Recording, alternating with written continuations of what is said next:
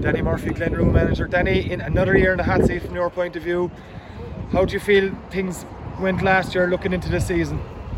Um, just last year, John looks. It, it, feels a long time ago now at this stage.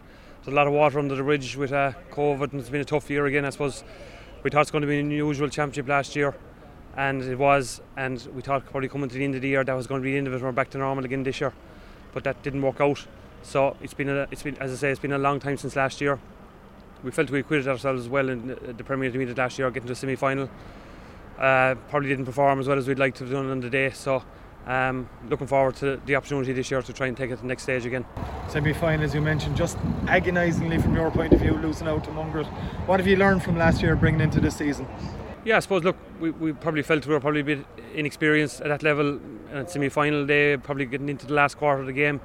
We were in the game, it was there to be won, and we just maybe a lack of experience at that level cost us. So we've a couple of young lads brought in again this year to freshen it up, and the, younger lads that came in last year are a year older now at this point. So um, hopefully now we'll, we'll see the benefits of that this year. You know, you will be actually one of the favourites going into it this year on the back of that performance, getting to the semi final. How do you think that'll sit with the lads? Look, all we're looking at is the first game. Um, it's, it's, it's a huge game. Like this Premier Intermediate Championship is, is, is the tightest championship of all out there. Um, anyone can beat any anyone uh, on a given day.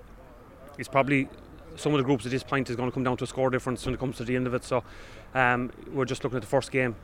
If you can get that first win, it takes the, the pressure off somewhat, and, and, and then you, you, you reassess where you go after that.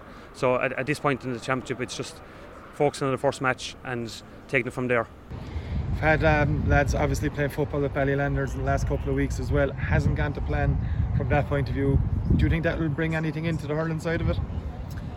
Look, we're, we're, we're well used to that. Um, we've we've um, probably about 15 or 17 dual players, and we have a couple of guys playing with Galtee Gaels as well who are coming in after two good wins.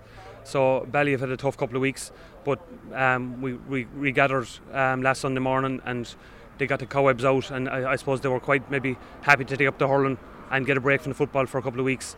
So look, it is what it is. That's that's we, we, we that's the way we we're a dual club. Um, we've no excuses. Um, we're what happens in the football, they have to come back and, and, and refocus again. And this is what they've done all their careers, these players, so they know exactly what they're facing.